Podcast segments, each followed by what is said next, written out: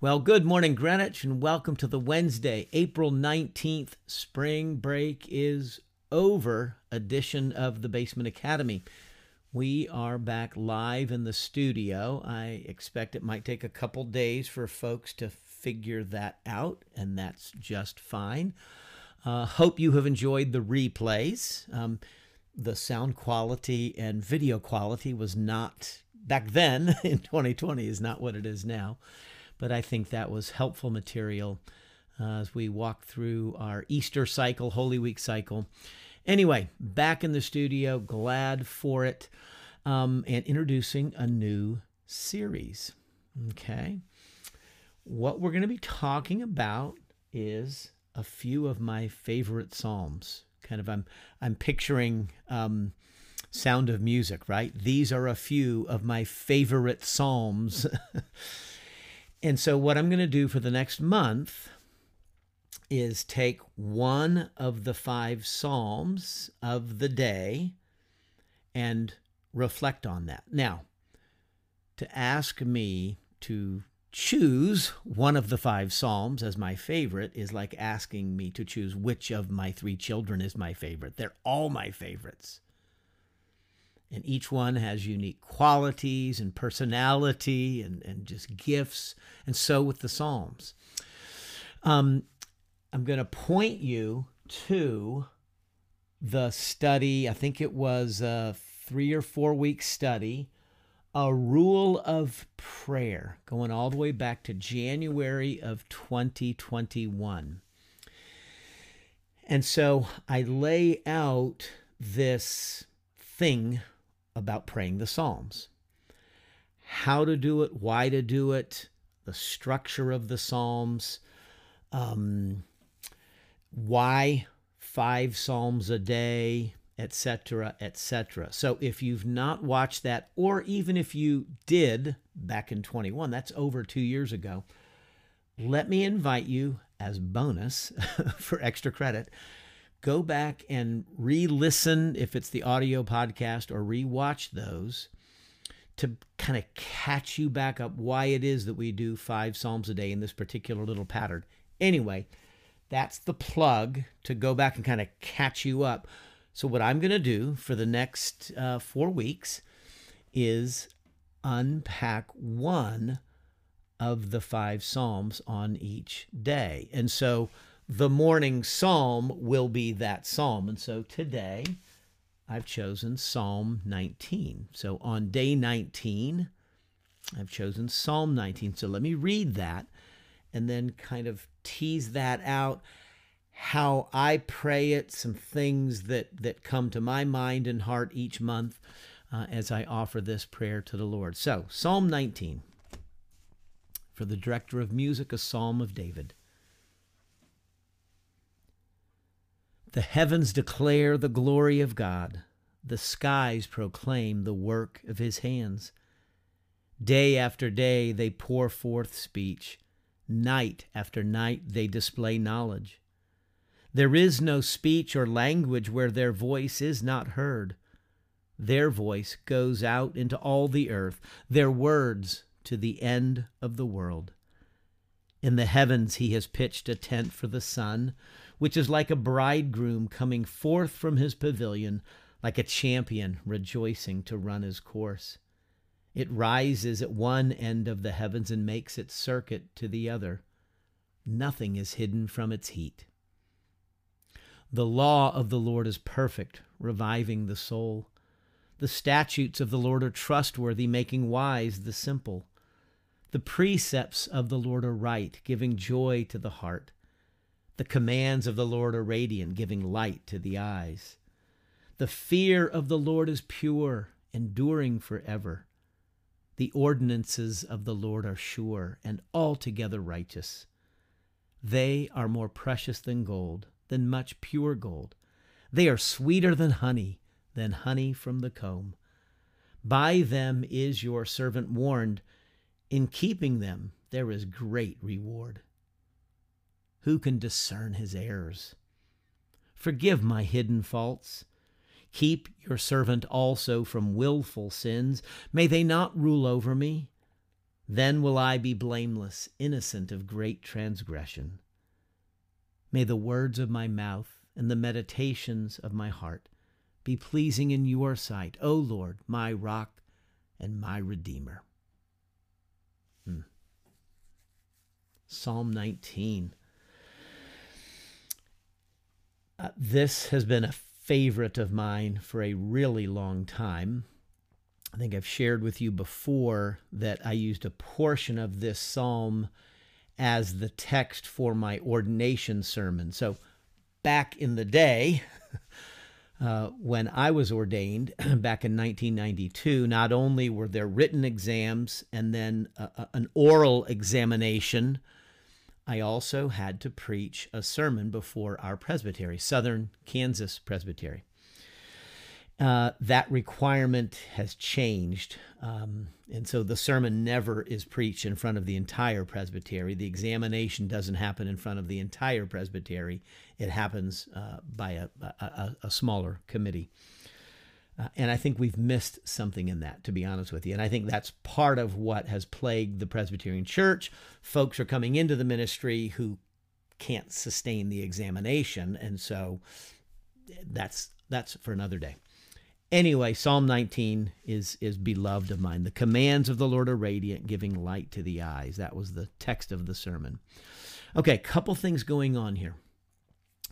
The the psalm begins uh, with extolling the virtues of God's creation. The heavens declare the glory of God, the skies proclaim the work of his hands. And it talks about the speech or the language or the voice or the words and so it uses each of the that that language and so what the psalmist is doing here at the opening it's like the book of creation or the book of nature is speaking and then he turns of course to the book of scripture right the commands and ordinances and precepts of the lord and so it's a, it's an initial reflection upon the glory of God that we behold in the heavens, particularly sun, moon, stars, planets. They couldn't have maybe detected that which was a planet. We have the ability to know that.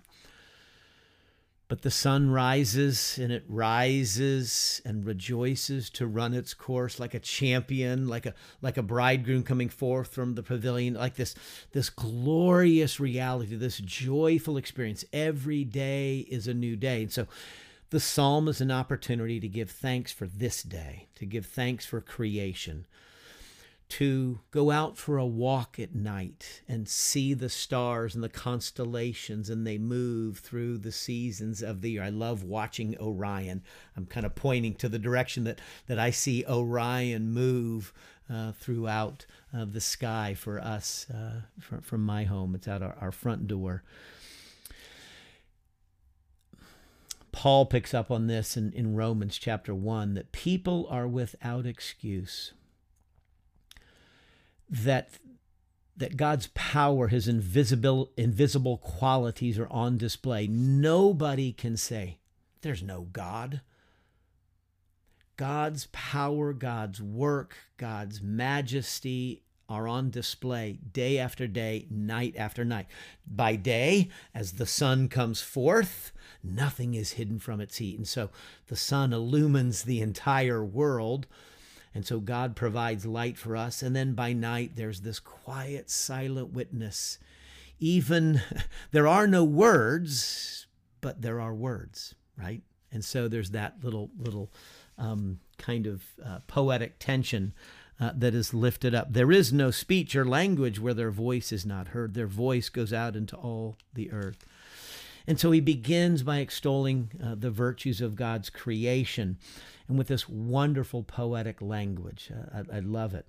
And then the psalmist turns to the book, not of nature, but of Scripture, God's revealed word.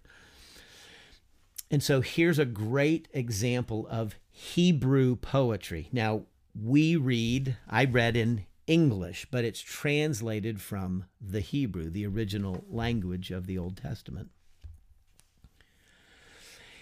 Our poetry typically rhymes sounds, right? And so so we want um, a, a, line, uh, t- two lines to be balanced by virtue of the sound uh, that they make.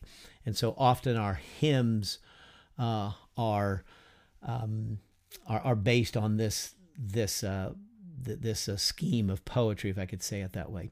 Hebrew poetry doesn't rhyme sounds; it rhymes ideas.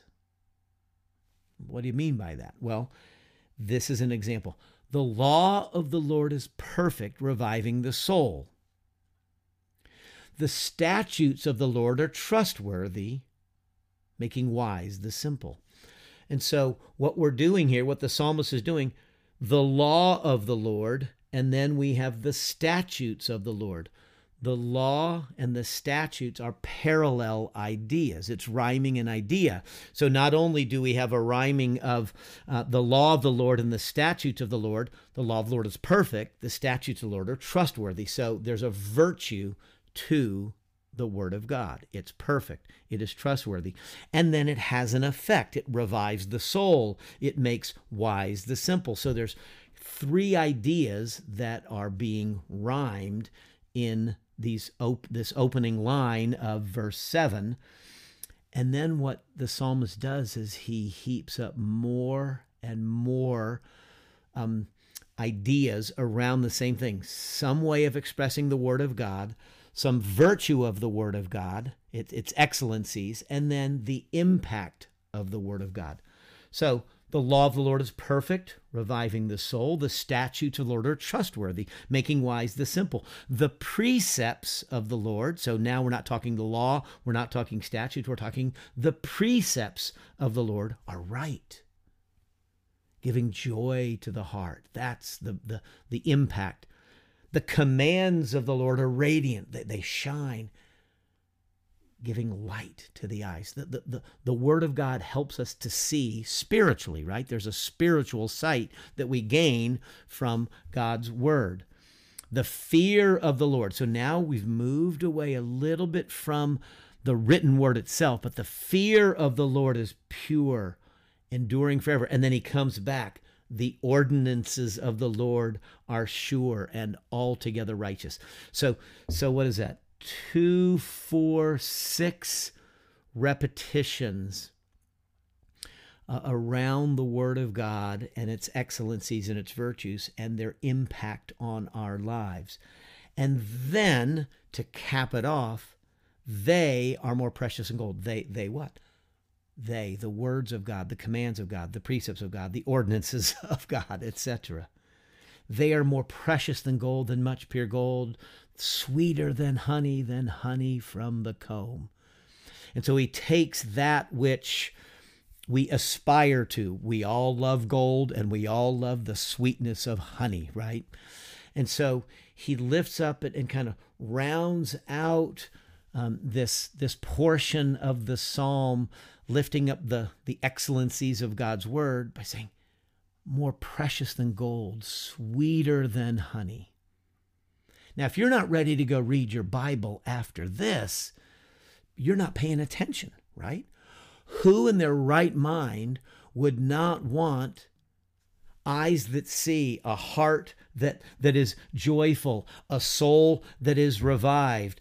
Who wouldn't want to be wise out of our simple kind of nature, our you know folly and being simpletons, to become wise. Who wouldn't want to be wise and joyful and to be able to see the world accurately? We all would. And so the path is found in the Word of God. And so the psalmist, extolling the heavens declare the glory of God, now he extols the virtues not of creation, but of revelation of God's word. And then there's a pivot.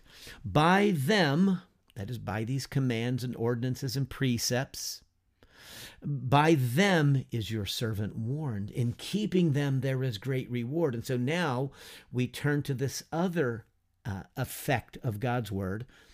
It guides us, it warns us, it shapes us, it directs us, it, it leads us in the right path of life. And so we have a world that has warning signs all over. Um, we've talked about that before from the pulpit. And when the signs are ignored, we ignore them at our own peril. Okay, do not swim. and people go swimming and they drown and they're harmed. And so God's word is guiding us and it's warning us, saying there's danger over here.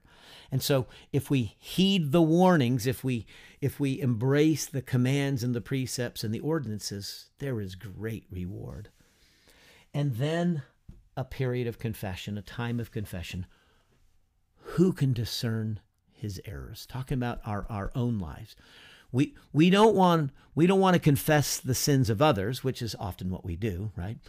We want to confess our own sins. And so this the psalm moves and invites us to confession. Lord, who can discern my I can't discern my own errors. My sin blinds me so much that I can't even detect where I've gone astray. And this is what we see all the way back to the beginning uh, of uh, Genesis. What Adam and Eve sin, the first thing they do is sew fig leaves. Humans have been covering up their shame, their offenses. We've been hiding in the bushes. We've been pointing the finger, making excuses, acting like victims from the beginning. This is human nature. This psalm keeps us attentive to that reality. Who can discern his errors? Lord, forgive my hidden faults. Now, they're not hidden to God, right? But we hide them. We try to hide our faults from others. And we do so in such a way that we even try to hide them from ourselves. Forgive my hidden faults. I've tucked them away. I, have tried to pretend. I've tried to act as if I have done no wrong, but I have done wrong. Lord, forgive my hidden faults and keep me also from willful sins. Um, and so you've got the hidden fault where kind of, you know, I don't want anybody to know and I'm doing it over here and I'm kind of tucking that away. Other sins are more manifest. I, I don't know how many times in my life I've thought, it's countless, and I don't know how many times you've heard this or thought this yourself. I know I shouldn't, but I know I shouldn't, therefore I'm not going to. No, that's not the way we humans roll, right? I know I shouldn't, but you should have heard what they did, right? And so there are willful sins. We know we shouldn't, but we do it anyway. Lord, with your commands, with your precepts and your ordinances, keep me from willful sins. Lord, let, let, let, let me hear that warning uh, of your word. Because when I do, I'll be innocent, I'll be blameless. And, and that's, we, we aspire to that. We, we love to live with integrity. We want there to be integrity to our lives. I don't want hidden faults. I don't want willful faults. I want to live openly, joyfully, um, honestly uh, before the Lord. And so the psalm gives occasion for praise to God through creation and a meditating on his good works. It gives occasion for um, extolling the virtues and embracing uh, the goodness of God's word and asking God to cause our eyes to open and our hearts to be open and joyful as we study his word, as we hear it in sermons and in other places. And then it gives us occasion to confess. And so every month, Psalm 19 helps me to confess, Lord, I, I know I've been doing that thing I shouldn't do. And I remember that thing I did a couple days ago. I knew it was wrong, but I did it anyway. And so it's an opportunity for confession. And then it closes with perhaps the most well known verse of Psalm 19, verse 14, the last verse. May the words of my mouth and the meditation of my heart be pleasing in your sight, O Lord, my rock and my redeemer. May there be an integrity, a connection. Um, between my words, how I speak, how I act, my outer life, and my inner life. May that which no one else can see, but you can see, O Lord, may, may, may my outer world and my inner world be congruent. May, may I be a whole person. And Lord, may my meditation be pleasing in your sight. How I think about others, may I not be duplicitous I say one thing about them, but in my heart I harbor another thought towards them. Now, after we've confessed our sins, that, that helps us to clean up the meditation of our heart, right? After we've sat honestly and let God's word uh, be sweet to us and, and, and, and warn us and, and be precious to us like gold, Lord, your word called me out. It, does call me out. And so help me to live into the integrity of an outer and an inner uh, congruence. May the words of my mouth today, may the meditations of my heart on you, on your world, on uh, neighbors, friends, enemies, coworkers, others that I that I uh, come across today, strangers. May the words of my mouth and the meditations of my heart be pleasing in your sight, O Lord, my rock and my redeemer.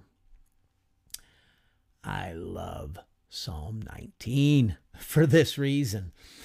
And so, if you follow the rule of prayer every month on the 19th, you will read this psalm and you will pray this psalm. And and so, you know, I've unpacked it over, you know, 15 minutes or so here. You could we can read the psalm more quickly than that. I mean, I read it in what, 2 minutes. But to sit with the psalm and let the psalm sit with us and abide with us and be inside of us. And then to go out into the new day and to behold that sun coming forth, rejoicing like a bridegroom from the pavilion, like a champion running the course. And I'm pointing from east to west as my house sits.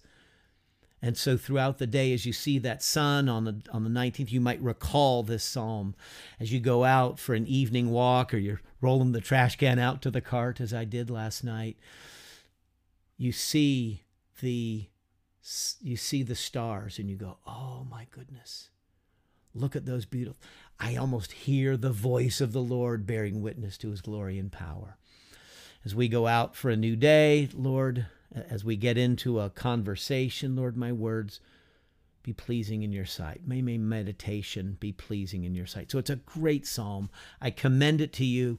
It certainly is one of my favorites. Let's pray. Father, thank you for the gift of Psalm 19, uh, the gift of your creation and how it bears witness, the gift of your word and how it is so precious to us and sweet to us and warns us. And thank you for the, the gift of this call to confess. Lord, forgive our hidden faults. Keep us also from willful sins this day, that we might live with integrity, that our words and our actions would reflect who you have called us to be, who you've made us to be as the followers uh, of Jesus Christ. And so, hear our prayer for one another, for our friends, neighbors, families, Lord, that we might live uh, as the followers of Jesus, in whose name we pray, and who taught us to pray together, saying, Our Father, who art in heaven, hallowed be thy name. Thy kingdom come, and thy will be done on earth as it is in heaven. Give us this day our daily bread, and forgive us our debts as we forgive our debtors and lead us not into temptation, but deliver us from evil. For thine is the kingdom and the power and the glory forever. Amen. May God bless you today with the witness from his creation, with the power and joy and light giving reality of his word. And may he forgive all your sins, and may he cause you to live with great integrity before him this day and forevermore. Amen.